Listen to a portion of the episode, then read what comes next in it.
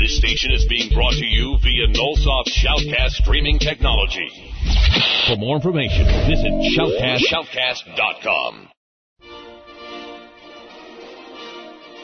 Star Wars en Direct is brought to you by SimpleNet. With SimpleNet, obtain a low-cost advertising for your company or quite simply, a space to put your personal website online.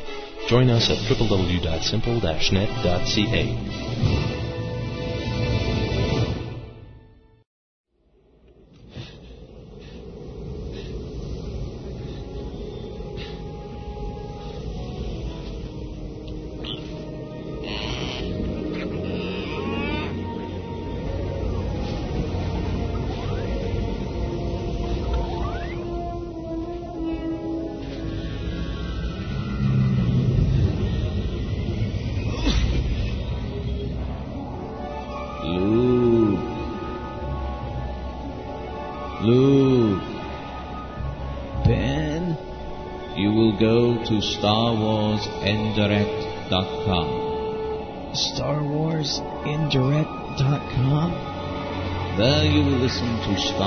Wars en Direct, the voice of Star Wars fandom. Ben.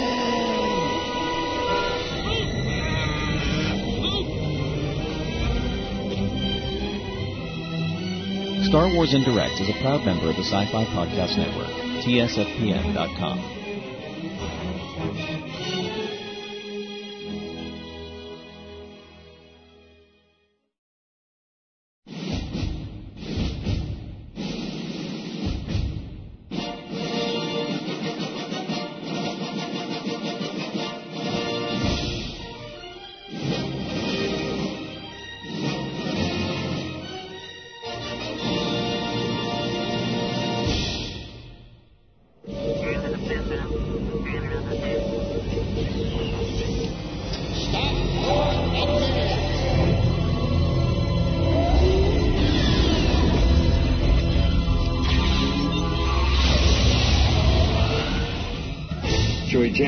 jam its transmissions. Communications disruption can mean only one thing.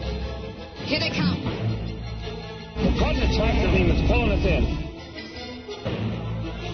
You may fire when ready. Commence primary ignition.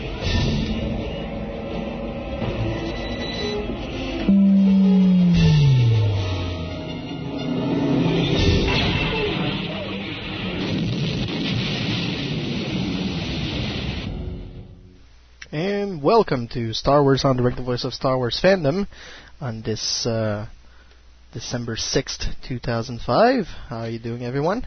I'm doing great. Are you doing good, Sebastian? I'm doing very great. I'm joined, of course, by my friend Brian, Hello. our greatest friend, Brian. I, I see. I don't hear myself. You don't hear yourself right no, now? I, I hear myself now that I raised You need up to my pump volume. up your volume. That's right. Voice. I needed to pump up the volume, just like that Christian Slater and Samantha Mathis movie. If you've never seen it, I highly recommend it. Seen it again this week. It's really nice. So, uh, the main subject of tonight is, of course, going to be the Clone Wars. Now, it's going to be special. It's going to be boring. So, It's not going to be boring. you know, go make yourself some coffee and have fun. And of course, we're going to be talking about the DVD that came out today. Yay, because of Fox, we didn't get it earlier. So yeah, that's it. That's why we're not going to be reviewing like reviewing it like in total fool. But you hear that? You hear that? That that's Sebastian opening it. that's me opening my DVD. Isn't it great? I went to get it for him. While I'm doing the show, I love it. Thank you, Brian. It's like the perfect gift. See, that's professional opening for you. Wow. I just rip it open I know. because I'm lazy like that. So, Brian, can you tell our listeners how they can contact us? Well, well, how about we tell them what's going to happen during the show first? Well, you can still tell them what we how to contact us, Y- Yeah, but and then we can go into like, Okay, what's going to be fine. happening during the You can contact us by email at studio at swendirect.com. You can get on our chat, our webcam. Uh, you can look at our webcam, rather.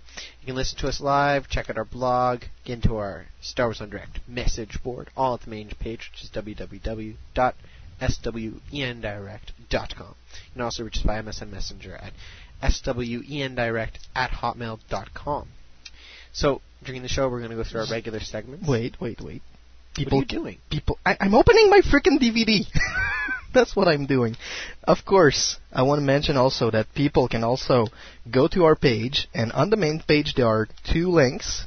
We're going to talk first of all about one of them, and then later on about the other one. The first, of course, is the Frapper map of Star Wars en Direct. We're following the footsteps of the Star Wars Action News crew, and uh, we're basically, you know, we want to know where you come from and all that. So we basically set up a nice little map just for you guys to go at. Take two seconds of your time, just register, have fun, and uh, just see like where everybody else is. Give us a little, hey, how you doing? And we're going to be very, very happy about it. And we're going to see like who's listening to us from where, and we're going to see where the Star Wars fans are in the world, the whole world. It's not like the whole world. Oh my God! I'm telling you, it's not only North America. It's like you just have to turn. You use these little Yeah. arrows. We've got somebody in Australia. that's it. I've made it centered so that it's like in the middle of the Atlantic, so you can see Europe and North America. Yeah. You can't see Australia though, or India or China. I don't know if we have very many Chinese fans. That'd be cool. That'd be funny. uh, so, of course, today we're going to have the Pulse, the collecting news, the final year release news, and the community update. Uh, I want to mention that the sound card might crash during the show today. Uh, we were uh, briefly, re- I was going to say, we were briefly retarded by some technical difficulties. We were uh, held back briefly. We were briefly held back by some technical difficulties uh, from uh, my uh, ISP, so I'm very sorry that we're like this 10 minute late. Uh, I want to mention that there might be a little on the side project I might be coming up with. Brian's taste of the idea is, you know, somewhat not sure. That yeah, that'd be fair. That'd be fair. It's it's it's something of a Star Wars en direct carol. It comes straight from my sick and twisted mind. I want to warn you all, and uh, you might hear about it like in the coming weeks if I if I get find some time to actually do it. Uh, y- you know what happened this week, Brian? What happened last week? No, this week. This week, sorry. Yeah. Br- Danny sent us a nice little email because he, he's listening to us now. You know, and he we got to do some listener feedback every week, of course. Yeah, okay. And he's asking us to go more into our personal lives. Oh, do you want to know what I did? So, what did you do this week? It's like, how are your exams coming up? Is, do you have to study a lot or something? Uh, I wrote all my essays last week. Thankfully, I, I gave them all in on time. Uh, I hate writing essays. do you now? I hate. I, I spent pretty much the night up awake. Wednesday night after work, I, I didn't sleep till 6 a.m. That's not good. That's not good. And then I. Uh, That's when you drink balls. I I didn't actually take any. I just drank Coke. Okay. Uh, the last exam, I drank a lot of energy drinks. you just had to. I just had to. I was really tired the last one. Uh, yeah, so I finished it, and I got exams this week, and I got a project to do. Yeah, So yeah, it's fun. it's fun. I, I went to on um, Sunday was Adria's art show, so I Mhm. went and I hung out there. How did that go? It went for Adria was like the darling of the show. Really? She did really, really well. Everybody was like, "Oh, Adria did so well." Blah blah blah. We love your work. It was great. She really did. She she really does amazing work. If you're still looking for a great Christmas gift, you can go to Playcave.com playcave.com. and order her stuff there. All right. So yeah, and then I went to this weird art exhibit thing for one of my classes that was really bizarre. Oh, I see. Yeah, they made me take off my shoes and socks And socks. so I could feel with my feet. So, do you have hobbit feet? Uh, kind of. Yeah, I have a, I have hairy feet. Okay, well, well, for those of you listening It, to it, the it was still cold though. all right. Well, for those of you listening to the podcast, we'll make sure to take our feet in pictures so that you can see like both of our feet on the webcam. It's like Yeah, but you're, you're you're a dwarf. yeah, I'm a dwarf. I, I I've got total hobbit foot. It's seriously. Um, in my case, uh, I actually went on uh, on Sunday to uh, the telethon for the research for the foundation for no for the foundation for the research for into children's disease, and we gave a total big big check of five hundred dollars and thirty eight cents. Awesome. It had to be eleven thirty eight. I just had to make it eleven thirty eight. I'm sorry. So uh, yeah, it was it was really nice. It was really appreciated, and I went there with only Darth Vader and a shock trooper and uh, Commander Fox, because apparently the TQS Productions here in Montreal did not want to have any more animations coming from any you know Star Wars people and stuff like that. So thank you very much to uh, Francois, Stephen, and David from l'Alliance Impériale who joined me at the uh, the check giveaway, and uh, it was it was really nice. The, the folks over there were really happy to see us, and what do you know? Once we were in costume, they just didn't want us to leave, and we actually started taking them th- taking them out, and we had to put them back on because the production wanted to take some more pictures with us. Awesome. So isn't that funny? So you felt really good, and you felt like you did. It's- you made a difference. I made a difference, and it, it- it basically felt good that we were asked to come back because that's basically what we warned the people from the foundation about when TQS said no for us going. And when we said to the girl at, at production TQS that we would have been nine people in costume instead of only three, she was like, "Oh well, maybe next year we can do something." Yeah. well, the thing is, the, the the funny thing is, the foundation was created back in 1977, so that's the same year as the first Star Wars movie was released Okay. and you know we can somewhat do a co-celebration of these two things. So that's really cool. All right, so I guess that's pretty much it for our part of the show. Did you see any good movie that you wanted to tell, tell us about? I I saw Lord of War. I know it's not recent; it hasn't come out, but it was kind of like a sleeper movie. I thought What's a sleeper movie? it just kind of doesn't do well necessarily at the box office, but it's still Okay. a very good movie. Pretty much like Stay. No, not necessarily. It has to develop like a following, Oh, okay. and I think Lord of War will become a sleeper. hmm Um, it's really powerful. It's about a gun runner and him going around in, Nor- in uh, West Africa, and he, he's running AK-47s and Is that grenades, and it's uh, Nicolas Cage. Is, is that is that the uh, the one with Nick Cage? Yeah, yeah, yeah. Oh, that's the one with Nick Cage. It, it actually looked good on It, it's it's really good. okay. It's really good. I suggest. You have any idea when it's coming out on DVD? No, I don't. Um, I'd I'd go. s- I'd s- buy it when it does come out. It's great. JoeBlow.com, Or DVD Clinic. uh, wherever. Just take a look at it. And I'll go look for it. Sebastian, have you seen any good movies? uh, not this week, sadly enough. I know Memoirs of a Geisha is coming out this Friday. I know Aeon Flux came out last. Uh, Actually, I passed Friday. to that, but it was like, to Aeon Flux. yeah, I, I got it through the store. But I was gonna give it to you, but then I was like, I have no way to get it to you. I'm gonna slap you. I, I'm really sorry. I'm gonna slap- it- it's it's like- such a. Sh- it, did you, did, ah! it, it was such a shitty movie. The reviews were horrible. I know, but still, it's Charlize Theron. It's like really nice cleavage shot. Oh, Charlize Theron is is stupid. I'm sorry. No, I know she's not like the best actress out there, but she's fair. Come on, give her some credit. But but seriously, like, have you have you seen the animated series? Yes, I have. It looks. It, I, I've, I haven't seen it, but it looks Okay. like crap. It's not crap. It looks like The, the looks art like is crap. It's, It's like heavy. It's like bad It's heavy metal. Special. It's really bad heavy metal. It's special. Have you seen heavy metal? Yes, I have. And heavy metal, Is another kind of special. it's it's it's It's a weed different. special.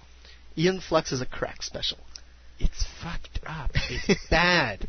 Don't go see it. Don't watch it. It's crap. It's anime. Ah! you don't like anime. For those of you who don't like anime, I discovered this wonderful website called AnimeSucks.com. Really? So for those of you who wants to go have a laugh at anime people, just go to AnimeSucks.com. It's really funny. Uh, I also want to say that for those of you who are posting a lot in forums, and for those of you who are just like beginning to post in forums, I want you to go. I want you to go to Google when you get a chance. Type type in Flash plus posting, and the first actual uh, the first uh, you know uh, turn up of the of the, the search will be this wonderful Flash animation that was made for the Steam forum, which are the the Counter Strike forums, and it's basically a little you know uh, public announcement ad somewhat like 70s type, but it's really funny. So you should go check it out. That's the the, the, the funny click of the of the week. So uh, Brian, who's with us in the chat right now? We have quite a few people. We have a new listener, Christina. Thank you for coming and listening to us. Bloodcat, Castra, Gambler, Jedi Simon, Reven Zero, Snakeseas, uh, Sokotai, Tiger Claw, and Zappa O. So we got like a bunch of newbies. Hello, newbies. Hi, newbies. Uh, I want to mention to uh, to all of you good folks uh, listening to us right now that uh, the money for for uh, the foundation that I gave away this weekend came from the Star Wars premiere that we organized with SetClan.net this past May, and uh, it also came from some balls party that that I did this this summer during T-Trek and uh, the the Star Wars en Direct special. That is, I'm sure, yet about to come out on the, the in, in the archives. The Who SF knows when it'll be available? The- Danny. the SFX special. That's right. Send send your emails to Danny. should we should we I'll give him your email. I'll give you the email address. give him the email address? All right. Well, on with the show.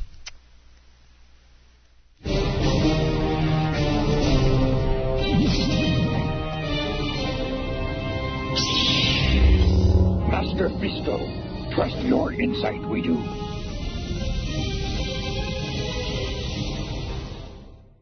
Welcome to the Pulse for this December 6th, 2005. I've got a couple of news items. The one about celebration that I've been teasing Sebastian with, I'm going to do second. Oh. Fuck you. okay, Brian's been teasing me about this because he's like, "Oh, I've got some rumors about C4." And it's like, it's gonna be the bomb. And he's like, No, you're going to hate it. "I'm gonna hate it. You're going to hate the news. Okay. I'm gonna so, hate the news." So you- you're basically telling Okay, me where I've got something be. for 2006. I got something for 2007. 2006, there's going to be a new Darth Bane novel coming out. It's going to focus on um, Darth Bane and how the Sith, you know, the Sith Lord reorganized the Sith. So it'll be very cool. It's going to be called Star Wars Path of Destruction. It's going to be a new. It's going to be an old Republic. Set a thousand years before the A New Hope, and just part of the events of Jedi vs. Sith comic series. This novel is is going to be by Drew Karpyshyn, scheduled for release in October 2006. So keep checking Star Wars en Direct and StarWars.com for new information about this exciting new title. Now, Drew Karpyshyn. Caripishin. Caripishin. Dude, it's it's it's hard. It's Okay. you know, it's right up there with Travis. And, you know, hard to say names. I don't know. Talking out of my ass. Yep. Okay, and th- I'm going to do Galaxies news. So um, there's been a I'm lot. gonna hit This is from a uh, baseball bat. this is from Will, the caster in the chat. A lot of rumors have been spreading around the internet about the game in the last two weeks. It seems that some people, inside sources, stating that they are planning on closing a lot of servers, if not sometime in February. That would mean that servers will either merged or shut down completely, and the game will close. Al- Cutbacks? Pardon me? Cutbacks? Seems no. like. There have been there have been rumors yesterday that there's a huge meeting of a lot of people both at LucasArts and Sony Online Entertainment about the stir that caused the new game enhancement that released three weeks ago. There is a hotfix schedule for tomorrow, and it is stated that the developers say will publish is due that a full publish is due next week. Sony Online are also s- trying to pay attention to a lot of game players. In the last week, there have been two posts on the forums updating the community with their plans for future publishes. So that's from me, Casra. Thank you, dude. Now, on to the uh, Celebration 4 news. We're supposed to have a date and a city by the end of. Um, Well, we're supposed to know By- by, the end of the year yeah, if it's- it's if it's gonna be like if it's gonna happen. I think it's going to happen. We don't know too much money. where it's gonna happen, but we're supposed to by well, end of this year. you know what, like- Sebastian? I have um, I've heard f- through the grapevine, through sources, that from a friend of a friend of yours, From a of friend- cousin of the last. some from Sebulba X on the forums oh, oh, that there will not be a return to Indianapolis. Disappointing to say the least. well, I want to say, you know what? But probable because of the amount that the race, the Indianapolis 500, takes up, and the optimal time would be May for Star Wars, and Indianapolis in May is pretty much racked up. It's it's gone. Plus- There's no way to get a hotel room. Plus the fact that if there's going to be one, it's probably going to be in 2007, to celebrate the 30, 30th anniversary of Star Wars, and by that time they're going to be, uh, you know, renovating the the Colts Dome, so it's Yeah, the pretty much. Superdome. So it's By the way, congratulations to the Colts who are, you know, making it to the finals. fucking Colts. and Go Eagles are fucking fucked up. Screw you. Go Patriots! I'm an Eagles fan. If you didn't know. yeah, I know. Um, also, uh, so so there's been a bunch of dates proposed in cities. I've heard that one of the possible cities would be Dallas because of Official Pix. I only have one thing to answer to that. I know, I know, I know, I know. I, I, that's that's. I, I, I was so pissed. I started screaming at the fucking screen. It's like, Fuck you! See, Dallas. Dallas is not fucking central. Wait, wait, whoa, whoa, whoa. I can understand Dallas because on a worldwide basis, No, like taking you. Australia and all that into account, maybe it's a little bit more central. Okay, okay. But if you tell me Dallas because of Official Pix, Fuck you.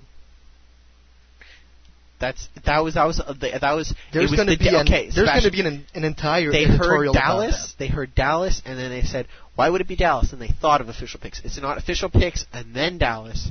It's the other way around. I think that Dallas is a bad choice. Dallas is not central. It's not like there are super cheap flights there.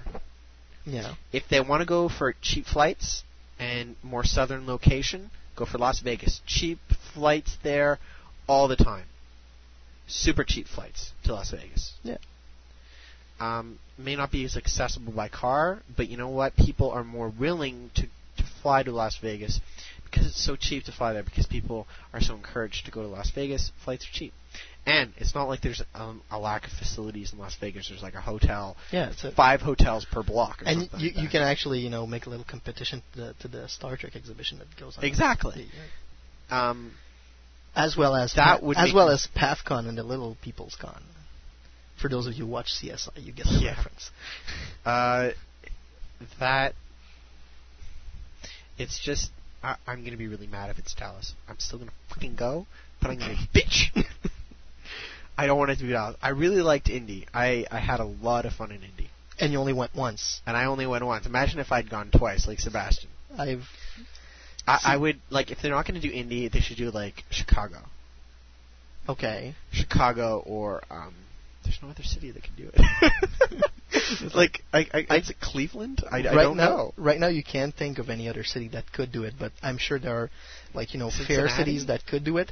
The only thing is that Lucasfilm would need to put together, you know, a crew and uh, The- very big budget to go like around all the cities and, and check out basically the- check out all the facilities. see, Sebastian, the thing is, is that I think that they're Gen Con. They're not going to let Gen Con do it again, which I think is a mistake. For as much as Gen Con bit fucked up wow, and, and underestimated you're the amount of yourself.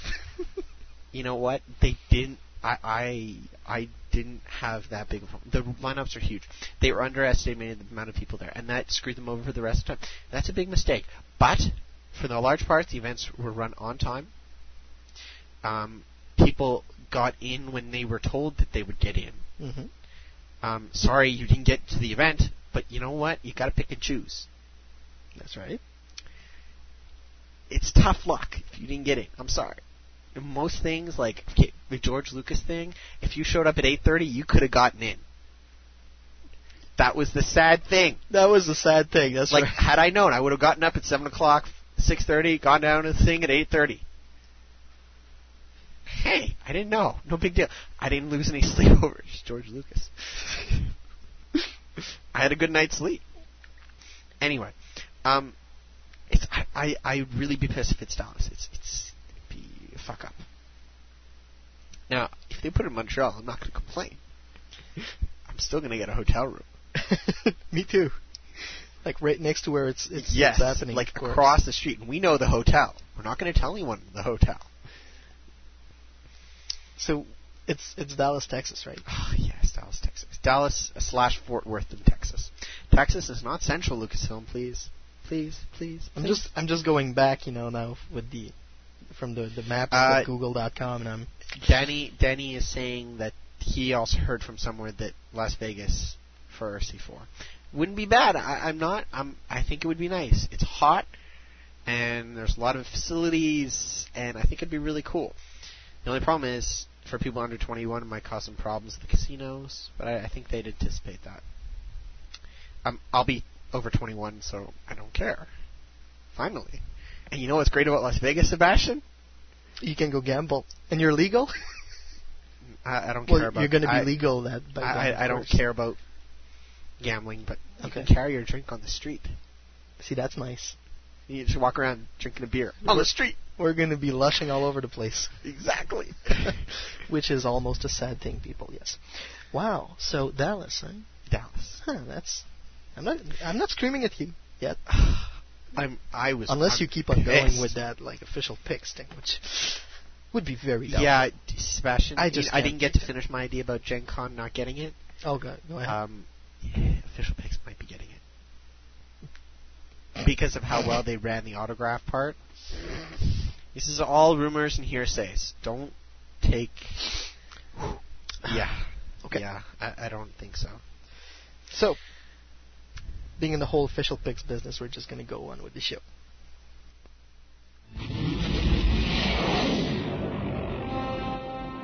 Galactic Hunter, the place where you can find the latest Star Wars collectible news from all around the world. From the Hasbro and Kenner lines of action figures to comics, games, prop collectibles, and events, everything is covered and reviewed. Join our fan community in the Bounty Hunter Collective forums and find all your bounties at www.galactichunter.com. Galactic Hunter, keeping collectors on target.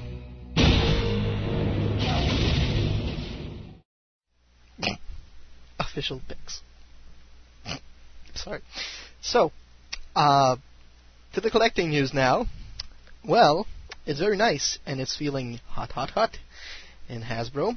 Uh, the uh, denizens of Echo Base uh, are really delightful. Basically, the Star Wars uh, Saga collection is going to be opening up its uh, Echo Base, you know, functions pretty soon. And I'm going to put a very nice little link in the chat room. And you nice folks can go see all of the following characters. General Veers, uh, Cliff Clavin, Battle of Hoth. Well, you got that's it. You got General Veers. You've got a uh, an ATST pilot. You got yourself a snowtrooper. Uh, it's an attack pilot. I'm sorry. Uh, an AT uh, a snowtrooper and Darth Vader, which looks sort of odd, honestly. But it's it's it's you know they got those weird little strings going on for the cape now, so odd, but you know it's Vader. Uh, of course, you have uh, General Veers, you have uh, General Rieekan, R2D2, and a Gonk Droid with some uh, equipment for Hoth. And that is very, very nice. Okay. I'm just going to play with something. Ah, I can hear myself again. Hello, sexy. That was scary. Um, the Saga Collection lightsaber will be coming out as well in 2006. You've got uh, Anakin's lightsaber, Obi Wan, Yoda, Mace Windu, and of course Darth Vader. And they're going to be all electronics, and you're going to be able to have fun with them and put them into your, you know, basic costumes if you want to join some sort of, uh, of costuming club. As a beginner, they might let it go, but chances are they won't. Brian, do you like the Galactic Heroes? Those nice little cuddly little figures that you can put on your on your uh, desk at work when you're working, and people know that you're a big Star Wars fan. And Actually, it's the Super D's. is it Super D's? Super D's from uh, Burger King. That's what you do. Yeah, I have all the little ships. Cool. Congratulations. Those little bucks, by the way, for the watches at Burger King, they're not not they're not that bad. They look about as big as you know a I 500 millimeter uh, bottle of water, and they're engraved. Basically, they're embossed with Yeah. the letters, and the pictures are Nice, really ugly. Yeah. But except for the stormtrooper, which is nice because it's black and white, so they had no problem. But the skin tone colors are No, I have. Obi Wan Darth Maul. Okay. It's not that great. It's not that great. The Luke Stormtrooper one isn't that bad, but Luke has a green face, which I think is a little See, odd. I thank God I'm colorblind. uh, so, well, anyway, there's going to be a new wave of galactic heroes coming up, and you've got uh, Obi Wan Kenobi uh, as the Padawan, and Darth Maul with a double-bladed lightsaber. Of course, our friend Pierre is going to jump on that one. That set. Uh, you have uh, Battle Droid and Clone Trooper, and the Emperor and a Shock Trooper. So, Trooper collectors, it's your doom, because you're going to want those. And you know what? I got some more bad news for those of you Trooper collecting out there, because they've got those, you know, those weird little thing they call those Unleashed battle packs that are basically going to be replacing the Unleashed action figures. Uh, I think they're they're about the same size as the Galactic Heroes, except there's four per pack. And uh, the first, uh, the, the, the, the, some some of the packs will be Aayla Secura's 377, 327th Star Corps, Kashyyyk and Felucia Heroes, Yoda's Elite Clone Troopers, and the Wookiee Warriors. Uh, so in the first pack, there will be Adria. Stop messaging your boyfriend during the show. You're interrupting me. Ah, rude. So in the first battle pack, of course, you have um, the uh, clone troopers with uh, all their different colors, basically uh, two arcs and two commanders. You also have uh, the other one is uh, Felucia Heroes and uh, Yoda's Elite Clone Trooper and Kashyyyk. You have Yoda and uh, Aayla Secura with two Wookiees. The uh, Yoda's Elite Clone Trooper are very nice. They're basically three somewhat uh, scout troopers with the camo armor and uh, one commander of Kashyyyk, you can see over there. And of course, the Kashyyyk set has four little uh, in it. So it's it's kind of cool because you can take those and put them into, uh, you know, a little little playset that you make of yourself of the battles, and there you go. You can have like tons of fun you know, reproducing those battles and everything. And I think they're going to make for great chess piece too, because they, they seem to have a lot of details into them when you take a look at it. And uh, I think uh, think there's definitely a buy. Honestly, those little unleashed packs, they they, they, they look good. I'm gonna I'm gonna get the uh, the last the clone uh, captain mm-hmm. and the stormtrooper. Well, Han and stormtrooper armor. Okay, the uh, from yeah. from the unleashed. Yeah, they look really cool. I know. Have you seen the uh, Kotobukiya that's going to be coming out with the, the, the clone trooper? Nah. Clone no. arc or clone captain, I don't remember. No. It looks good. Okay. Well, that was it for the wonderful uh, collection news. StarWarsFanWorks.com, the home of Star Wars fan audio on the internet. It's your home for Star Wars fan audio genre news, a comprehensive catalog of fan-made Star Wars radio shows, parody tales, and serious audio dramas. With behind-the-scenes features, a message board, reviews, tutorials, convention coverage, an internet movie database style directory of the entire Star Wars fan audio community, and the only fan audio community recognized Star Wars Fan Audio Academy Awards held each year. StarWarsFanWorks.com. Fandom has a whole new sound. And in the fan audio community, there's a lot of things happening this week. Uh, the December release are beginning, of course, uh, for uh, all the month of December, there's going to be Jeff Witowski, better known as Darth Mylark in fan film circles, who emerges with his first audio drama and overall fan audio uh, release, the one-man Revenge of the Sith era short memoirs of a Jedi. Uh, Star Wars FM returns with their fifth regular and tenth overall episode, returning a look at the ROTS video game, Harry Potter and the Goblet of Fire, the concept of remakes slash adaptations, and more, with the series' first on-air guest, Mr. Nathan P. Butler. Made Easy returns with its ninth lesson, the final part of the six-part storytelling tutorial. This will be followed by an all-new episode by Rich Sigrift, drawn from original material on December 15th. Chrono Radio will be returning with two new episodes this month. Uh, number 24, A New Storytelling Hope, covers the, what fans want to see in future Star Wars publishing, plus wraps up the series' various year-long segments for 2005. Today's second new episode is an interview edition with Dark Horse Comics, uh, Star Wars, and more.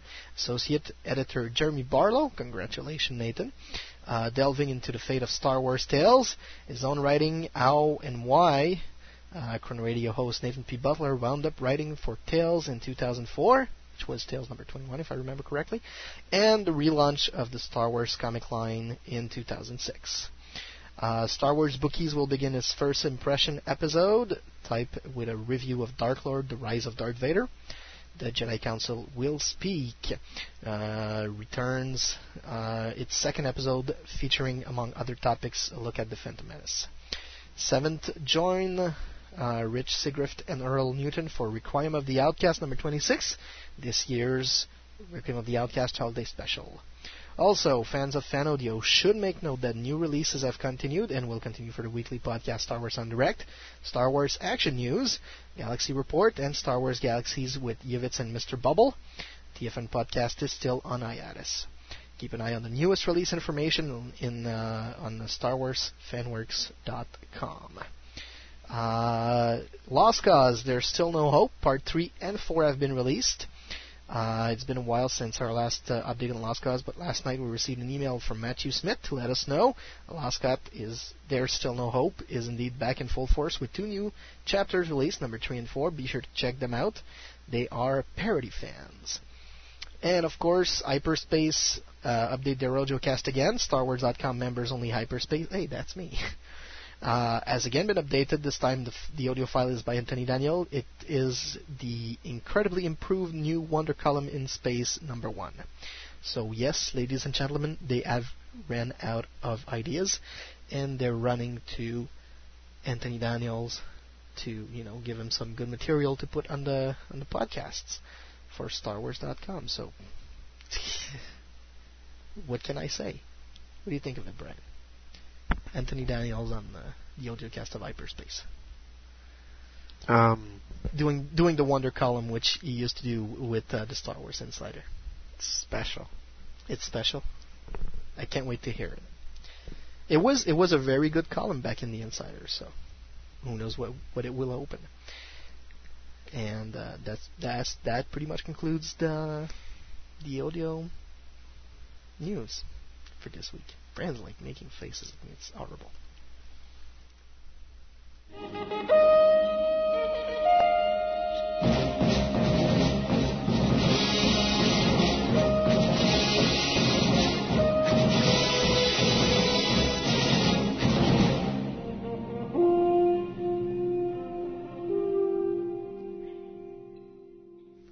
And welcome to Star Wars en Direct Community Update. Well, uh, Philly Fan Force will be having their December meeting on December 18th at uh, Bennigan's in uh, Northeast Philly. It's 1100,000 Roosevelt Boulevard, Philadelphia, PA 19116. Phone number is 215-677-4424 around 4 p.m.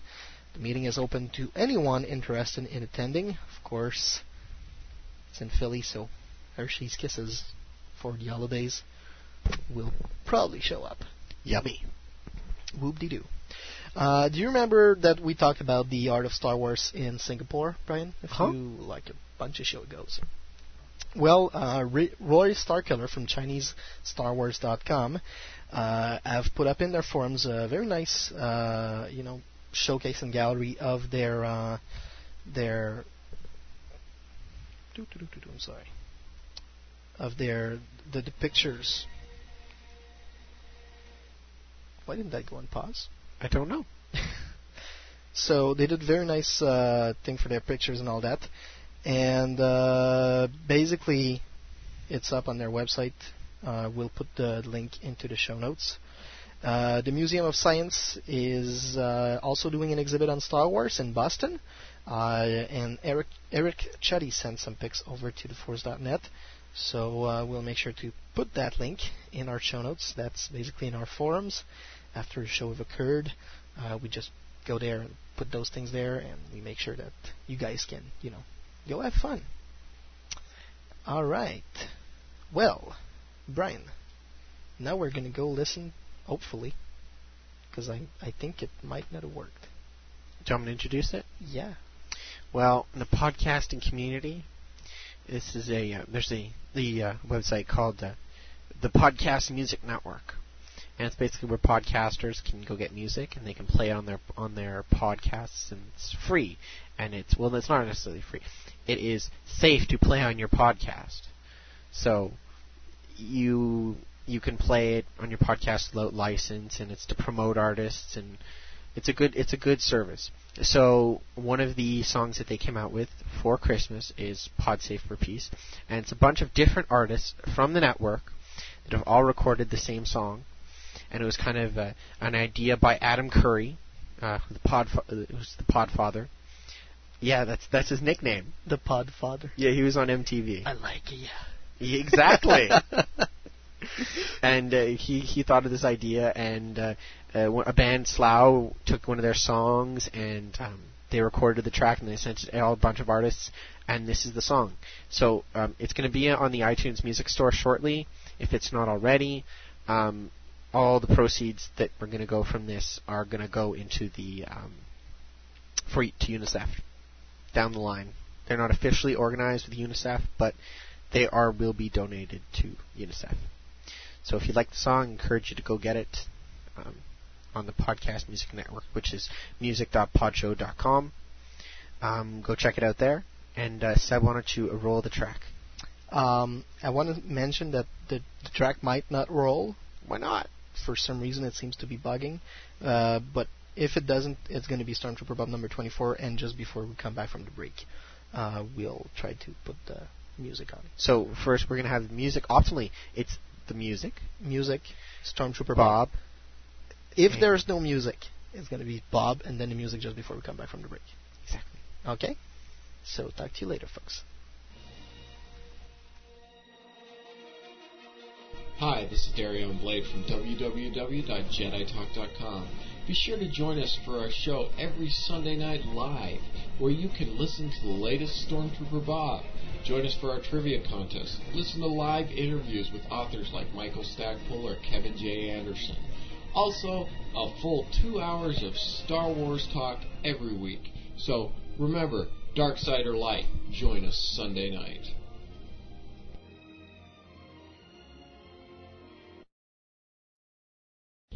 Hi, welcome to Stormtrooper Bob, number 24. Getting on down to Endor tell you that, Bob. He's one bad mother. Shut your mouth. Just talk about Bob. We can dig it.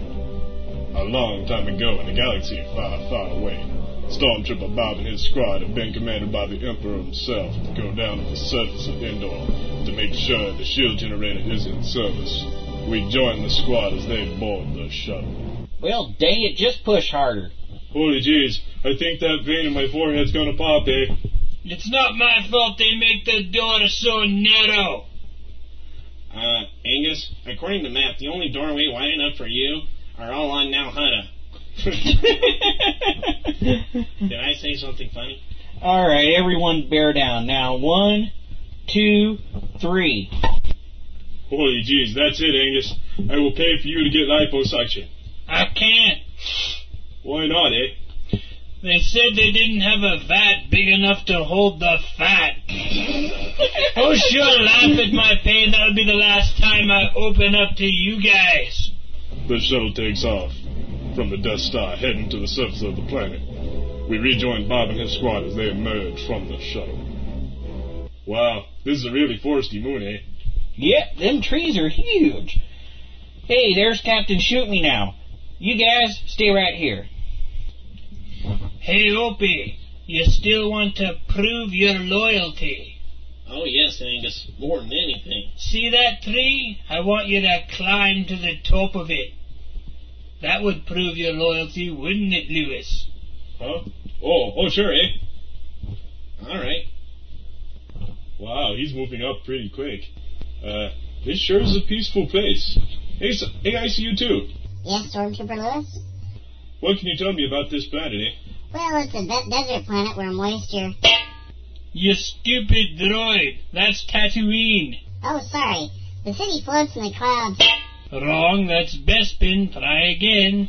One big city covers the entire. Swamp covers most of the area. Snow and ice covers the entire. Lots of little pieces that was once a center for learning. A forest moon, basically a big forest full of trees. Wow. wow. You know I see you two. You're full of information. Yeah, you just know how to get it out. Thank you, sir. Man, Bob is taking a long time. Wow, Private Opie's really getting up there, eh? Yep, yep. What was that? I don't know, eh? Yeah, Tucha. Oh, look over there. It's furry little teddy bears, eh? Ah, those little guys. They look like little Wookiees. I think it's time for some payback. Oh, hey, Angus. I don't know. Hey, Angus, come back. Oh, dang it, he was here a second ago. Come out, you little Furby. I'm gonna beat you up and then I'm gonna cook you. And then I'm gonna eat you. Yep, yep. Oh, there you are. Heed! Holy jeez, Angus. That little guy broadsided you and knocked you down the hill. Maybe you should just leave furry guys alone, eh? No, I'll have me vengeance. You hear me, you little furballs? I'm gonna find you and then I'm gonna open a restaurant and I'm gonna call it Angus's House of Furball Barbecue. I believe the species is called Ewoks. Yeah, I bet they are. It's 'cause I'll have Angus's Ewok haggis. Oh man, you better shut up. Here comes Bobby. Angus, what are you jabbering about? Yeah, nothing. I was just talking about the idea of what to do after I retire. Oh well, you don't have to do it so bad. Anyway, we got a new assignment. Okay, cool. What is it? Well, we had to take out the speeders to see if we can spot any rebel activity. All right, let's mount up. Bob and his squad get ready to go out into the forest. Will Angus catch an Ewok? Will Lewis find any blue milk? And what of Opie? Yeah. Hey, where is Opie? Find out the answer to all these questions. No, really, where is Opie? Right here. Bob! Okay, find out the answer to the other questions next week on Stormtrooper Bob. This episode of Stormtrooper Bob has been brought to you by Angus's House of Haggis. If it can't outrun us, we'll make a haggis out of it. The voices of the charming, talented, and charismatic Stormtrooper Angus has been brought to you by Ian McCormack. The voices of Bob and I See You Too have been brought to you by the almost charming and charismatic Gene Cash. The voices of everyone else has been brought to you by the neither charming or charismatic Mark Henderson. This is Stormtrooper Angus saying piss off.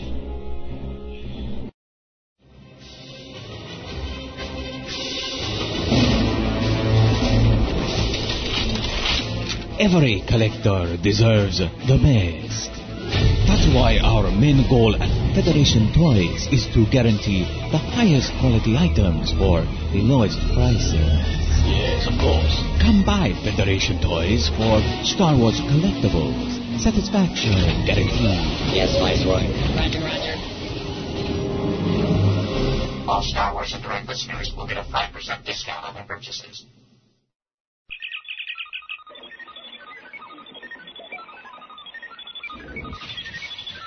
For years, sci-fi fans have toiled at making fan films, podcasts, and goofy flash animations to obscure techno music. They work hard. Give them their props. Watch, listen, and talk back. at planetfandom.com.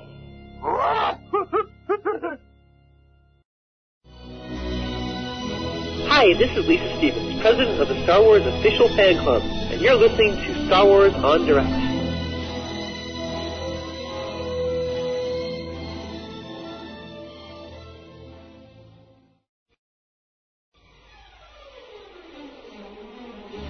At SimpleNet, you will get, at a very reasonable cost, an advertising space for your company, a website built for you by our team of professionals, or quite simply, a space to put your personal site online.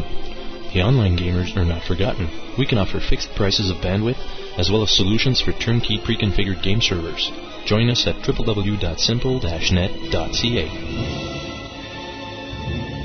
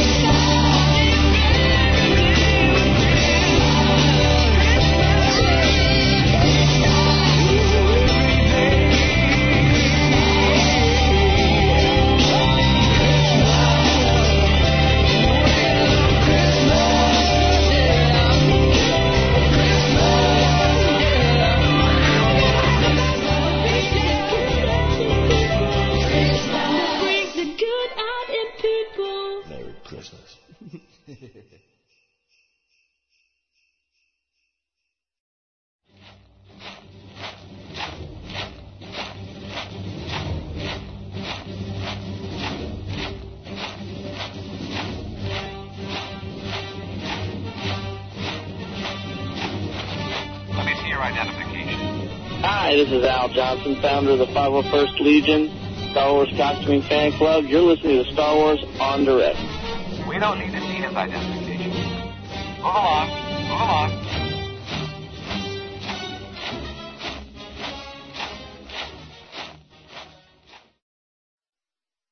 And welcome back to Star Wars en Direct, the voice of Star Wars fandom, with the main subject, Clone Wars, which is going to be thrilling telling you people. So, uh, I just want to say that our main source for today's show is going to be the new Essential Chronology. Thank you, Mr. Wallace and Del Rey. Uh, starting from page 56, I believe. I'm just checking now. Yep.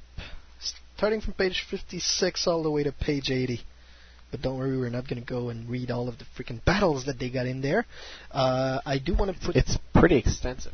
It's like 20 pages. Danny actually read it all last night, and uh, he said it took him about two hours to go through it.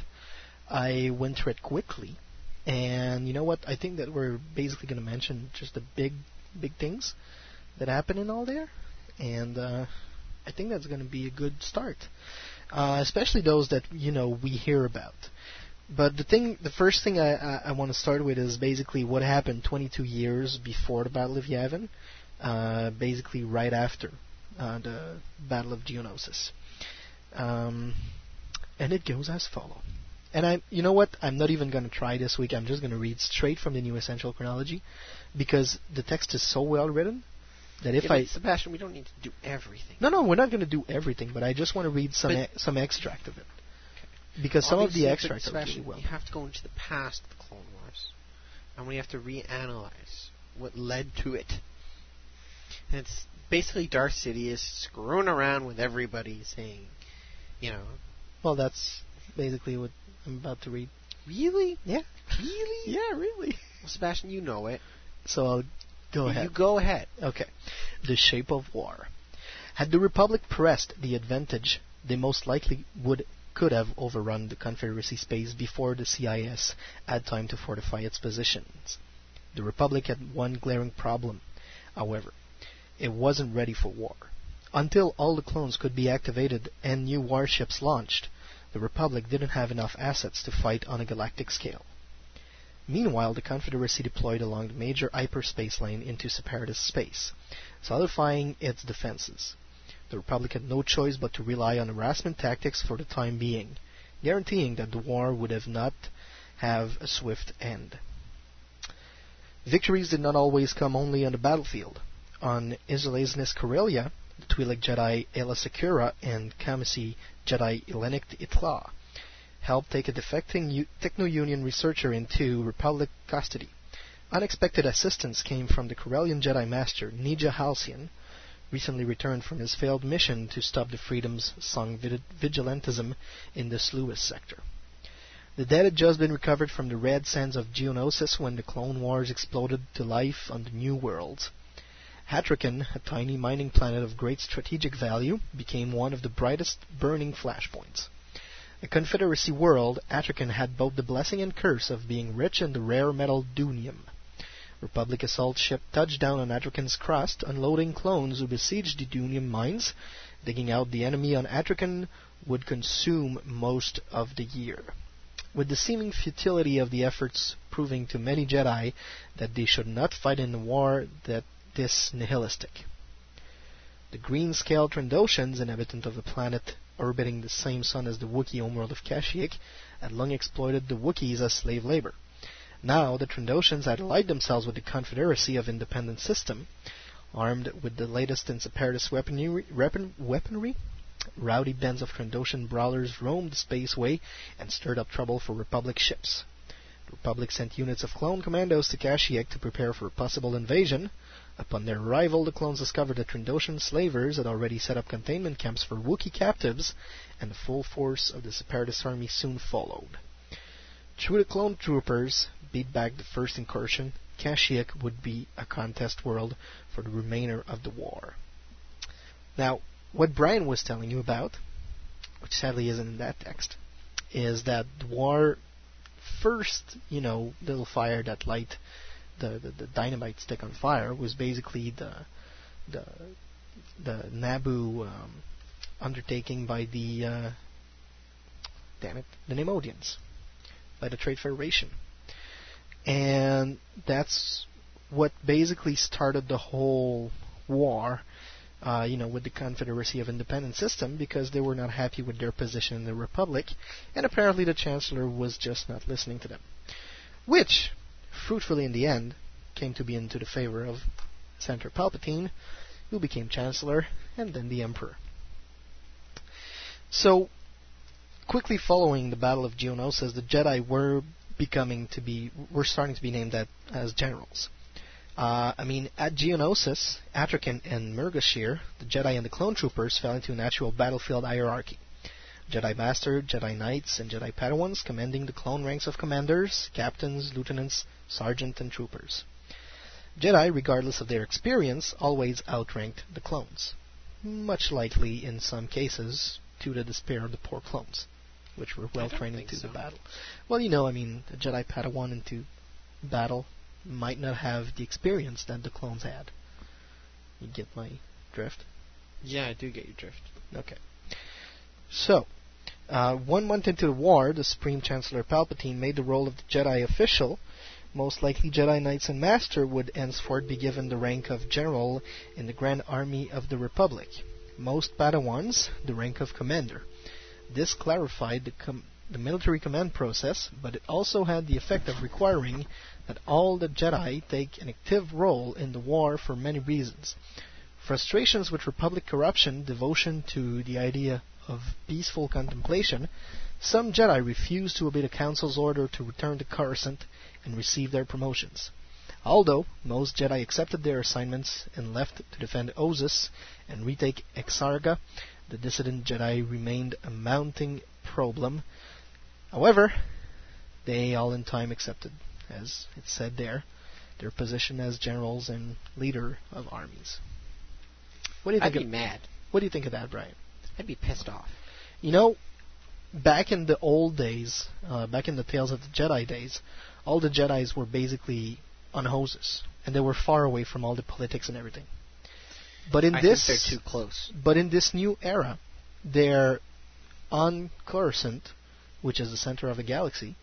They're basically right next to all the politics. They they have access to the Senate. Uh, maybe not as a voice, but they do have access to what's going on into it. So that gives you an idea that maybe they're a little bit more involved in these times than they were back in the whole times. But you could also say the same thing is true in the um, Legacy of the Force era. Yeah. With um, the reestablishment of the Jedi Council on, and the Jedi Temple at Coruscant, even though it's not as much a big deal, it's more Ossus driven. The training there. The planet is that's the central focus. But you know, Still, still, there there is very much going on uh, into the council, even in the Legacy of the Force series that, Yeah. that we're going to discover through time, and just in the Darkness series by Troy Denning. it's like in two weeks the last book comes out. I know. Uh, we can see that there's a lot of, you know, that Cal Omas is relying on the Jedi to do for the Galactic uh, Alliance. So, again, the Jedi get themselves entangled into politics, even though they really, really don't want to. So, uh, another pivot point of the Clone Wars is the Battle of Cam- Kamino, which happens two months after the Battle of Geonosis. Jedi Master Quinlan Vos had gone deep undercover on the Seedley gambling stations known as the Wheel. Among the Jedi, Quinlan Vos had acquired a reputation for undisciplined behavior, but this time his intelligence coup was of epic proportion. A decrypted data disk revealed a separatist plan to assault the Republic cloning laboratories on Kamino. Count Dooku appointed Corporate Alliance Magister Passel Argente as the ranking Confederacy officer for the attack. Though Argente's military experience was non-existent, Mon Calamari Commander Merai joined the CIS Navy following the attack on his homeworld by the Force Harvester, and received the honor of leading the assault. Outfitted with submersible star- starfighters, Commander Merai believed his, exper- his expertise in amphibious warfare would carry the day. The Republic forces on Kamino were keenly aware of the threat. Only a few weeks earlier, a traitor amongst the Kaminoans had attempted to murder the clones by releasing a nanovirus. The Jedi hoped to defend Kamino with a three-pronged battle plan. Obi-Wan Kenobi and Anakin Skywalker would shoot down landing ships with a squadron of Jedi starfighter. Master Shaak Ti would defend Tipoca City itself, and Oporensis and the Republic Armada would wait for their cue to leap into the system and squeeze the Separatists in the V's. Uh, the day vice, vice. Thank you.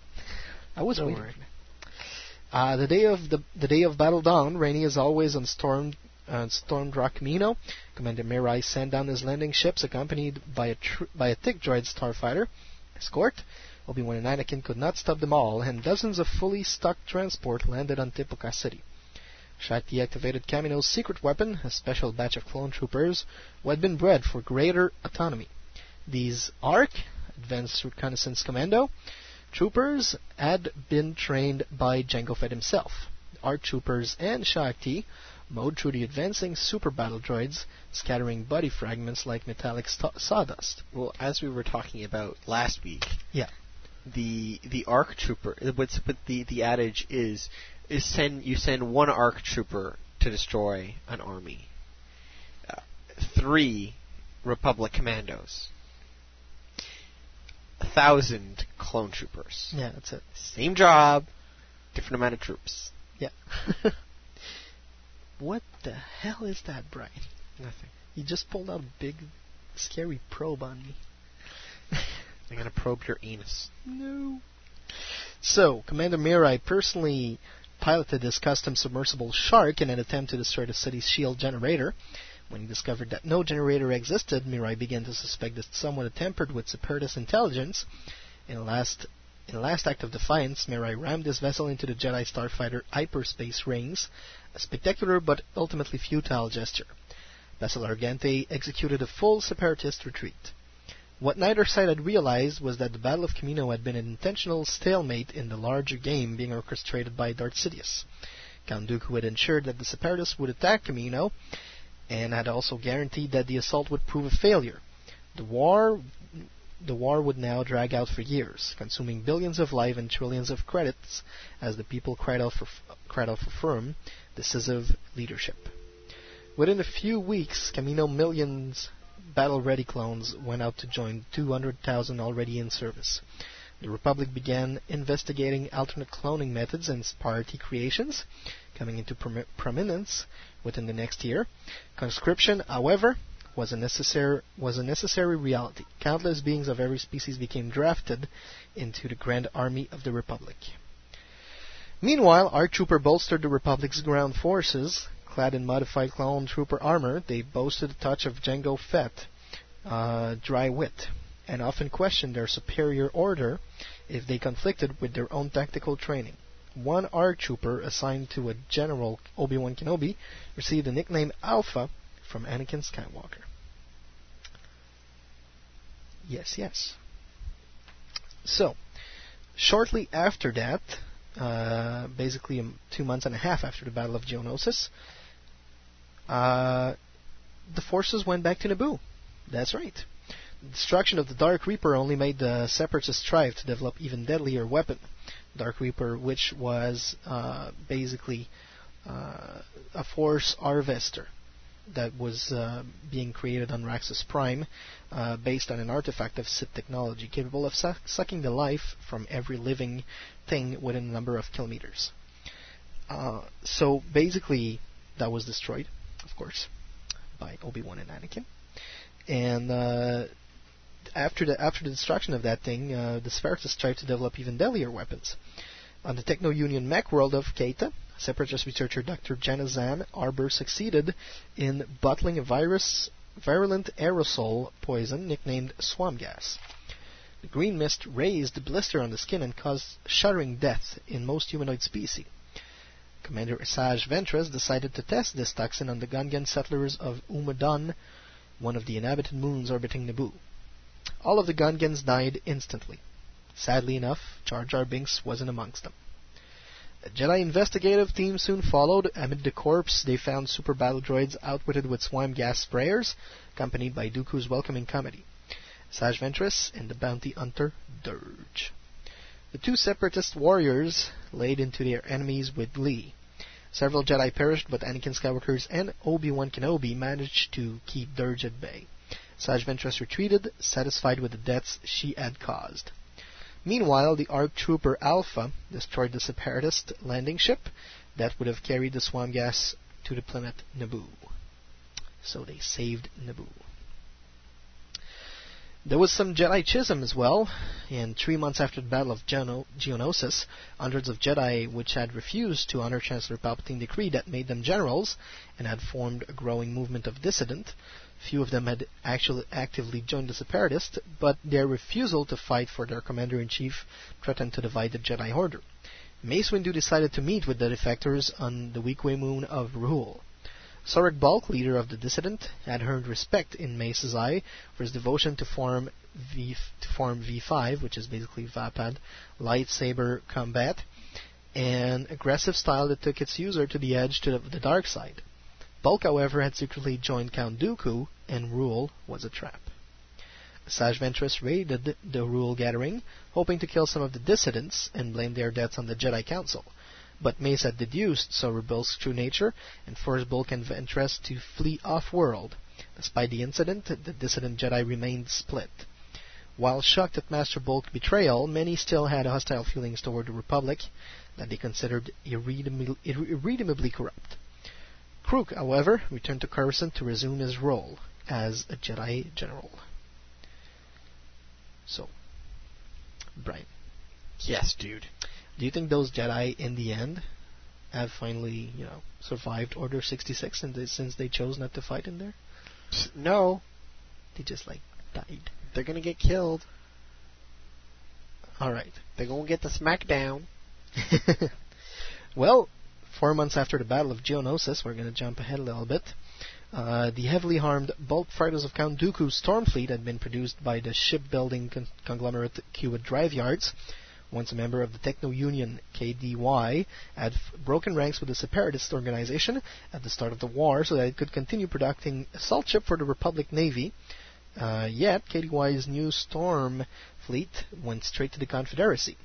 Grounds for treason. But Palpatine's investigators chalked it up to mistaken corporate connections, and KDY escaped repercussions. Of course, that didn't help the Republic vessels now terrorized by the Storm Fleet. Up and down the, Pel- the per- per- Perlemian, Perlemian trade route.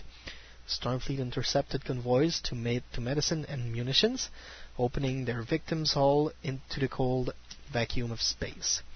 Anakin Skywalker and Obi-Wan Kenobi at the Ion at the Lion Nebula Chronix spaceport during a mission layover encountered the Stormfleet as it came in for refueling.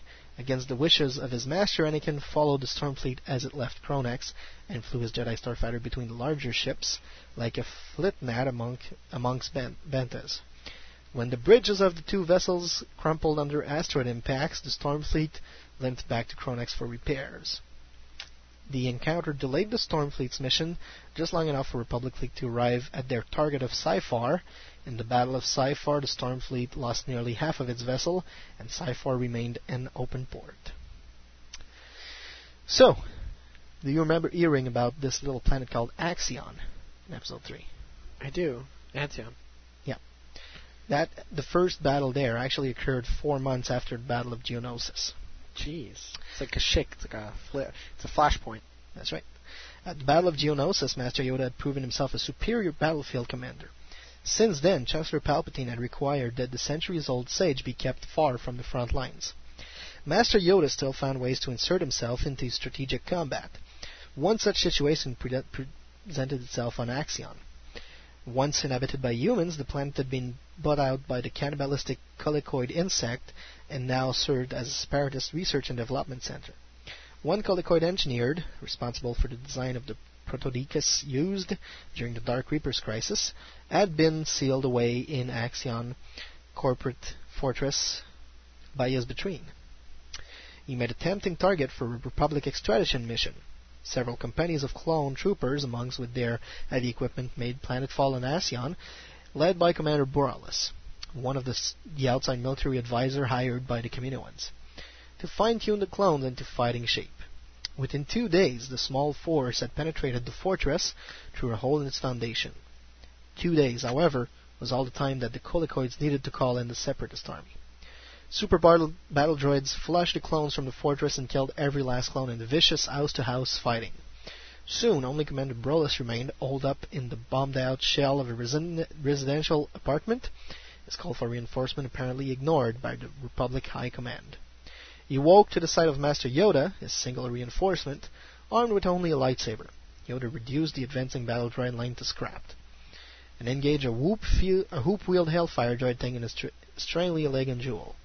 Finally, Yoda tricked the robot into burying itself beneath 12 tons of collapsing rock. Yoda escaped with Bralus, but the overall mission to Axion failed. Then, yes, then we actually get to what we see, what we get to see in the first episode of the Clone Wars, which is also four months after the Battle of Geonosis, and is the Battle of Muunilinst. San Hill, the arrogant chairman of the intergalactic banking clan, had worked to make his homeworld of Muunilinst an unassailable castle keep. The Republic countered with sheer numbers, sending hundreds of assault ships, each one groaning from the weight of troopers and war machines. Many vessels reached the surface only as smoldering hulks. Others found themselves cut, cut off from their drop zones, forced to make landing between behind enemy lines. General Obi-Wan Kenobi took command of the ground assault, while Anakin Skywalker fought for control of space in his Jedi Starfighter. Panic, San Hill turned to Count Dooku's special reinforcement, the mercenary Dirge, and his droid team of IG Series Lancer. Armed with lasers, laser lances and mounted on speeder bikes, the killer roared for to decimate the Republic's field headquarters. Like dark knights from the tales of the pre-Republic, Dirge's crew rode into the camp. Obi-Wan Kenobi mounted his own speeder bike and led a squad of Republic Lancer in a classic joust that ended with Dirge's defeat. Obi-Wan capitalized on his success by hooking up with some lost ARC troopers and staging a final offensive against the I- IBC command center. In space, Saj Ventress toyed with Anakin Skywalker, leading her prey into hyperspace. They emerged at the jungle world of Yavin 4 and were soon joined by a company of clone troopers whom Obi-Wan dispatches backup. Anakin led the troopers through the sticky Massassi rainforest, watching helplessly as Ventress eliminated his men one by one. Finally, the two crossed blade atop a, wine, a vine-blanketed ziggurat. Neither fighter could gain an advantage in a contest where they seemed to be evenly matched, but Anakin found his edge by tapping into his own rage. Knocked from the pyramid, Ventress vanished into the jungle below. Sorry about that. On Dantooine, Master Mace Windu used his martial arts, talents, and the invisible punch of the Force to defeat Separatist droid battalion, then carved up a hovering seismic charge mine layer. Master Yoda, Luminara Unduli, and Barriss Offee prevented cloaked chameleon droids from destroying the crystal caverns of the sacred Jedi, Jedi planet Ilum. On Mon Calamari, Kit Fisto led a regiment of clone scuba trooper against the Quarren Isolationist League, defeating the allied faction with help from the ancient order of Mon Calamari Knights. On Hypori, Factory World, General Grievous chose a key moment to attack Republic forces and nearly killed the Jedi Master Ki-Adi-Mundi, Krook, Shaak Ti, Nayla Secura. A squad of ARC Trooper burst in before the Jedi could be slaughtered. Grievous' sudden appearance on Hypori stunned the Jedi Council. While they had been aware of the existence of the Separatist general, public commandos had fought him in the catacombs during the Battle of Geonosis. None of them was prepared for the ease with which he took apart a knot of fully trained Jedi. And so, we move forward a few months to, to, to, to the descent of Quinlan Vos. Of course, uh, for those of you who are unaware of the Jedi Master's whereabout uh, and plans during the Clone Wars and basically the, the, the last few days of the Republic and Jedi's, uh, he was deeply undercover trying to figure out, you know, if there were any Sith out there and what what they were doing and all that. He, he led a lot of very dangerous missions for the Jedi Council, and for quite a few times, almost you know, failed to the dark side. So, the Gotal Moon of Antar IV, site of one of the pre-Clone Wars uprising, had become a battlefield once more as separatist loyalists struck back against the militant Antarian Ranger, who now kept order. Count Dooku's orbital bombardment decimated the Ranger, and the Count set up a new command HQ on Antar's surface, notching himself another triumph. It was here that Quinlan Vos grew into his role as one of Dooku's Dark Jedi. Dooku, who knew the truth behind Quinlan's undercover mission, allowed the spy to sink into the part. The Count could see that Quinlan already walked close to the dark side. It would not make much to make the deception a reality. Quinlan worked with the three of Dooku's other Dark Jedi, Kadrian Sey, Tol Skorr, and Master Sora Bulq. On mission including the separatist conquest of the planet Tibrin, to the cheers of thousands of liberated Ishitib, Dooku executed the cruel dictator Suriban II and Hung Stu's corpse out for public display. Quinlan's undercover assignment came to a head. Sorry, are you okay, Brian? You need the webcam? Is it down? Taking a little pause. I'm launching the webcam back. And we're back up. Quinlan undercover assignment came to a head on his homeworld of Kiffu. There, Dooku hoped to construct a sec- secret separatist base with the cooperation of Chef Tinte, the ruler of Kiffu, and Quinlan's Great Hunt. When the arrogant Tinte spurned Dooku's offer, the Count ordered her death. Quinlan, caught in a crisis of conscience, cut down Kadrian Sey in order to save his aunt's life. Dooku, however, had his pawn right where he wanted him. After the Count hinted to Quinlan that Chef Tinte held a secret, Quinlan used his own psychometric power to read past events hidden in his aunt's mind. What he saw sent him into a blood rage. Years earlier, Sefte had sacrificed Quinlan's parents to Anzati vampires as part of an unholy business deal. With a surge of dark side power, Quinlan butchered his terrified hunt. Satisfied, Count Dooku welcomed Quinlan Vos to the separatist side, knowing that this time the conversion was no act. So yeah. Brian. Yes, dude. Have you ever heard of the metal called cortosis? Yes, I've heard of it. Yeah. Do I know? Am I supposed to tell you what it mean, what it does? And Yeah. it, it repels lightsabers. It's one of the few It- metals. It causes their blade to fail. Oh, I didn't know. I thought it, they just couldn't cut through it. They can't cut through it because the blade just fails before they, they actually get to it. It's it's almost like you know uh, a magnet repelling another magnet. Cool. I thought they just couldn't cut through it. Well, they can't cut through it because they can't get to it. Cool. That's the thing. So, some of the Techno Union, about 10 months after the, the Battle of Geonosis, decided to meld some Cortosis into battle droids. Ooh. What Tambor's engineers invented battle droids that incorporated Cortosis into their, ch- their chassis, making them resistant to lightsabers' blade. How did it work? Timber had obtained his Cortosis through Jabba the Hutt, interestingly Oh, enough. bastard. Anakin Skywalker dispatched to investigate Jabba's operation.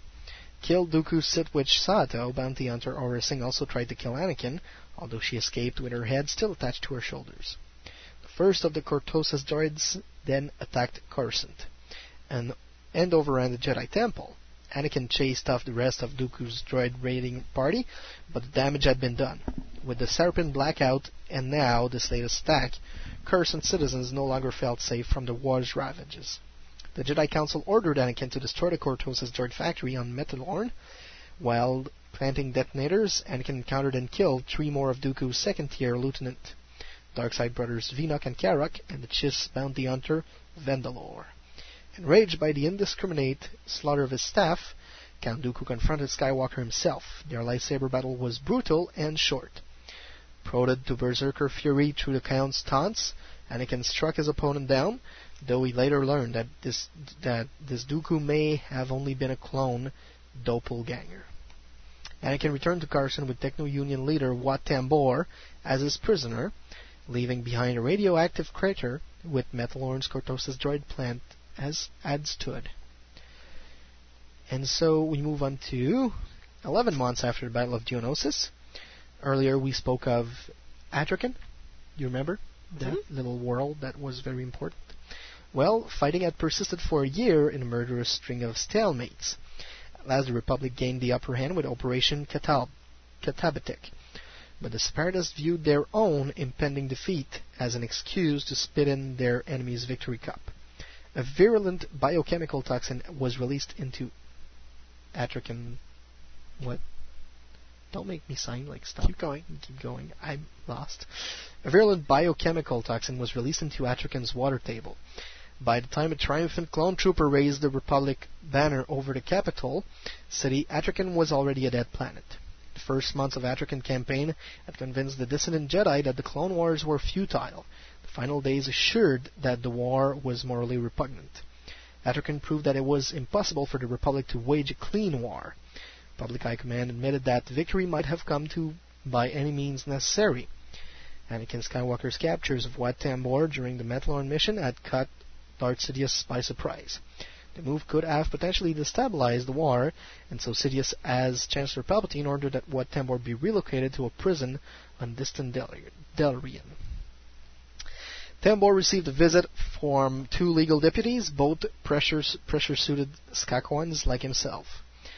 Two Skakoans proceeded to breach their pressure suit, and the release of their compressed methane atmospheres detonated like twin bombs. The Chaos, third member of their party, a Claud, Clawdite shapeshifter no, known as Nuri, slipped into the to free the Techno Union foreman. With the Techno Union again active, the balance of power between the Separatists and the Republic tipped back into a dead heat. Um. So, what? What should we talk about next? Yes, what should we? I I think it's um important to go into the obsession part. Yeah, well, we're gonna we're gonna get to that, but just before that, I think it's very important we mention one of the last thing that happened, like in the in the year following the Battle of Geonosis. Yes, it's the Spaarti incident. The Spaarti incident, because Basically, for those of you who remember the Thrawn trilogy, they're made with Spart. The clones are made with Spaarti cylinders, not Kaminoan techniques or anything like that. that's right. And basically, Darth Sidious finds out about the Spaarti cylinders and decides he's going to get his hands on them. So, um, so they start. They he gets he gets the name. He seizes the Spaarti Creations cylinders in the name of the Republic, uh, Palpatine as Palpatine, Darth Mhm. Sidious, and he uh, immediately the immediately the factory began turning out cloning cylinders that could grow battle-ready soldiers in less than a tenth of the time it took the Kaminoans to do the same. So very fast. But Cerberus had a similar idea, intending to use Spaarti to produce a new variety of battle droid. Their invasion, their invasion force seized the facility. Since no one wanted to wreck the factory and assist us in a careless crossfire, the two sides fought a very precise battle. The factory changed hands several times over the next few weeks. Finally, one of Darth Sidious's agents remote steered a Republic gunship into the roof of the Spaarti complex, sparking a fire that melted the priceless Kransock technology. Sidious had achieved what he wanted. The Jedi Im- implicated the gun- in the gunship crash uh, through the fall uh, through false evidence suffered another blow to their credibility. Spaarti creations could no longer be used by potential rivals, and the uh, Republic took a delivery of thousands of Spaarti cloning cylinders. These cylinders saw heavy use following their installations on Wayland and other planets. Spaarti clones became increasingly common during the war's final years. So I think that's a great, a great inclusion into the um, Into the Clone Wars. into the Clone Wars. and the Star Wars saga altogether. Basically, yeah.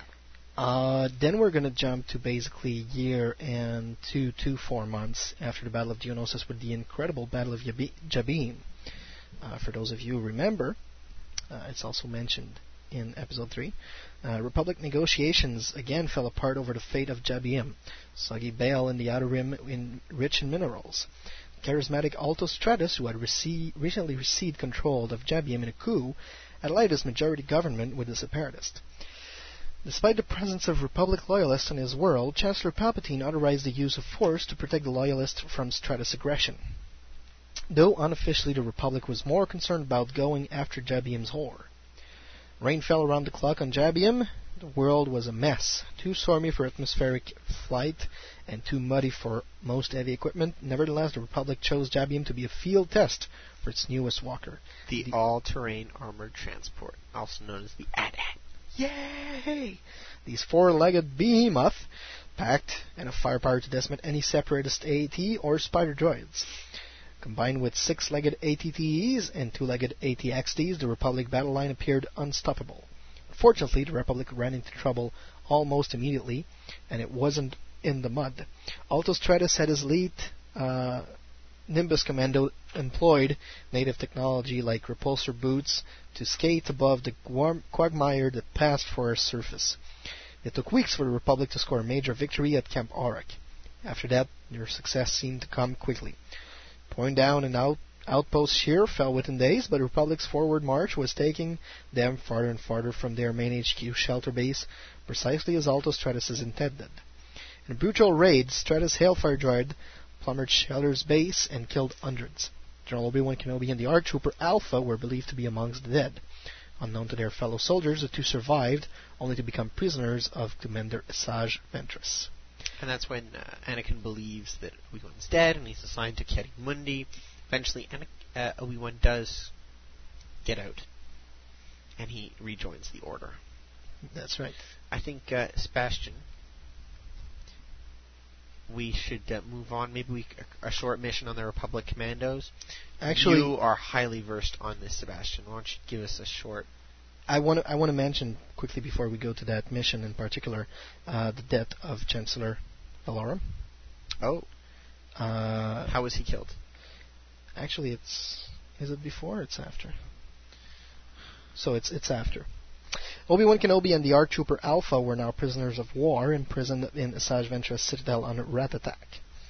Uh, Ventress tormented Obi-Wan with muscle maggots as Sith torture mask, hoping to prove to Dooku that the Jedi was unworthy for his attention as a potential apprentice. Obi-Wan sprang himself and Alpha from their holding cell and tortured Ventress guards. Ventress intercepted him on the landing pad, but couldn't prevent Obi-Wan from stealing their own ship and flying himself back to civilization. Separatist starfighter perforated the hyperdrive. Obi-Wan and Alpha escaped vessel. However, it crashed on a forgotten planetoid. Separatist pursuer followed them down, but fell in a shower of blaster fire, victim of bounty hunters eager to claim the price on the heads of the Jedi posted by uh, Asajj Ventress. Yoda and Mace Windu had opened a bounty posting of 1,250,000, uh, 1,250,000 credit each. Anakin, uh, Anakin Skywalker still a Padawan. Fetch 225,000 credits dead or, dead or alive. Anakin Skywalker and Ki-Adi-Mundi rescued Obi-Wan from the Hunters. Obi-Wan returned to the Republic as a war hero.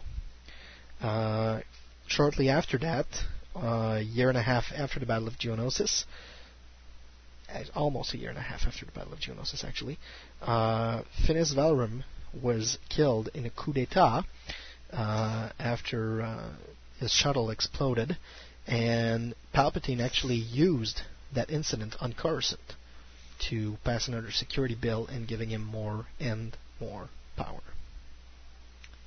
Brian, you were thinking about uh, one mission in particular? Yes. Um, the the last one, uh, the Labyrinth of Evil, right at the beginning. What's it called again? Um, I don't know if it's in there. it is. It's the, one of the last ones. Just before the Hunt of Darth Sidious? Um, yes, yes, it's right there. Then they decide to go. The Xagobah Citadel? Yeah. Okay. Which actually happens shortly after the Outer Rim siege, which was to. That's okay, Brian. It's. Will you? Relax. The Outer Rim siege is a very important part of the Clone Wars. It happened two years and a half after the Battle of Geonosis. For the first time since the war began, it appeared that the Republic had momentum on its sides. However, some battles were very short, and some other were very long. And in the Outer Rim, there were a lot of sieges. Uh, the Confederacy reinforced its position within the Rim territories, particularly its vast holding on their side of the slice. Confident that steady pressure would crumble the separatist breastwork and trigger Confederacy surrender, nearly every fleet element and troop carrier pushed the, to the rim border to assign CIS bases on Ord Radama, Ossus, Rylat, and elsewhere. Thus began the Outer Rim sieges. All these sieges, uh, of course, were most of the uh, the very uh, begin like end, the, the the beginning of the end for the Clone Wars. So the mission of the the Xagobah Citadel, which happens uh, two years and seven months after the Battle of Geonosis, almost forgotten in the larger swoops of events, Boba Fett had survived the death of his father Django. the Battle of Geonosis, and now moved to secure his status as the best bounty hunter in the galaxy. After signing on with Jabba the Hutt as a freelance agent and inquiring himself against Count Dooku's Gendai mercenary Durge, Boba accepted a Republic bounty on Techno Union foreman Wat Tambor. Knowing his enemies would besiege him, Tambor had taken refuge in a fortress on the outer rim planet of Xagobah. Although Boba Fett succeeded in penetrating Tambor's citadel, General Grievous humiliated Boba in combat and ensured the escape of separatist leaders. During the Xagobah incident, Boba Fett ran into Anakin Skywalker, who helped Boba repair his dama- dam- damaged starship, Slave One. Anakin assisted in arranging a meeting between Boba and Chancellor Palpatine, who was singularly unimpressed by Boba's revelation that Count Dooku and the Tyrannus, who had recruited Django as a clone template, were one and the same. Boba departed Coruscant, though it would not be the last time that he would attract the attention of either Palpatine or Anakin Skywalker. Elsewhere, the Mandalorians stage an unlikely resurrection following their decimation in the Battle of Galidraan. Alpha 2, an aberrant Kaminoan clone of Django, became obsessed with rebuilding the clans and recruited 200 soldiers from police units on the planet Mandalore. Along with former member of the Death Watch, these new super commandos comprised the Mandalorian's protectors, and they struck against the Republic at Nal Kamino and New Born- Bornalax. Following many bloody battles, only two recruits remained, Tobbi Dala and Fenn Shysa, both of whom returned to Mandalore. After that, it's pretty much all story that we know about. Uh, the hunt for Darth Sidious had, has come, uh, starting basically a month prior to three years after the Battle of Geonosis, and uh, three years after such, sadly, Anakin turned to the dark side, and the that pretty much ended the Clone Wars when he finally joined the dark side and uh, became the Dark Lord Darth Vader. Alright. Alright. So, the next show is going to be on Tuesday, December 13th, number uh, 2005. It's going to be Star Wars en Direct number 68, and it's going to be on the Star Wars Christmas wish list. Of course, if you have any comments about this show, or that you would like to make suggestions for upcoming subjects, you can send an email to studio at swendirect.com, or you can leave a message on our blog and our new message boards. To be a partner or a sponsor, you can send an email to info at swendirect.com. If you like the show, we suggest that you talk about it around yourself. Word to mouth is the best publicity we get, can have by our listeners. Bring a friend in the next show, add our URL to your message boards, signatures, etc., etc., etc. We'd like to take a second to thank our sponsors, FederationToys.com, Sitclan.net, of course our web host, simple-net.ca, Sci-Fi Podcast Network at TSFPN.com, all of our partners in the thebloodonline.com, Star Wars aficionados, theplanetfandom.com, hail to the fanboys and girls, HannikinandHisAngel.com, nerve-herder-anonymous.net, the largest collection of Star Wars references and actors, FurryConflict.com, Trek Wars, the Furry Conflict Audio Drama, William Falcon, Galactic Hunter, keeping collectors on target, T-Bone Star Wars Universe and the Galactic Senate message boards, available at StarWarsWithAZ.com, alongside StarWarsFanWorks.com, the home of Star Wars fan audio. Of course, all this and more are available through our website at www.swendirect.com. Uh, we hope that we're going to hear from you for the next show. After all, we want to know what you'd like to get for Christmas because the next show is going to be what can we actually get to the fan who has everything. So, for all the crew here at Star Wars en Direct, this is Sebastian seeing, saying see you next time on Star Wars en Direct, the voice of Star Wars fandom. You were listening to Star Wars en Direct, the voice of Star Wars fandom.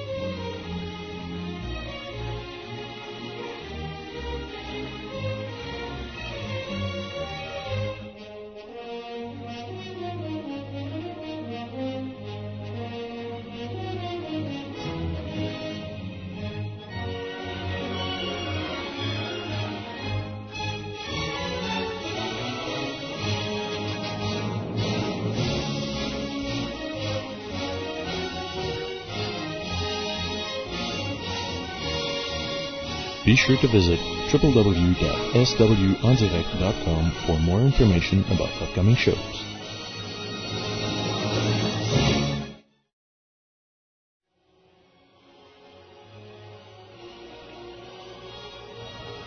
This show has been brought to you by SimpleNet. Webmasters, online gamers, or administrators of e-business. At SimpleNet, we will always have a solution to meet your needs.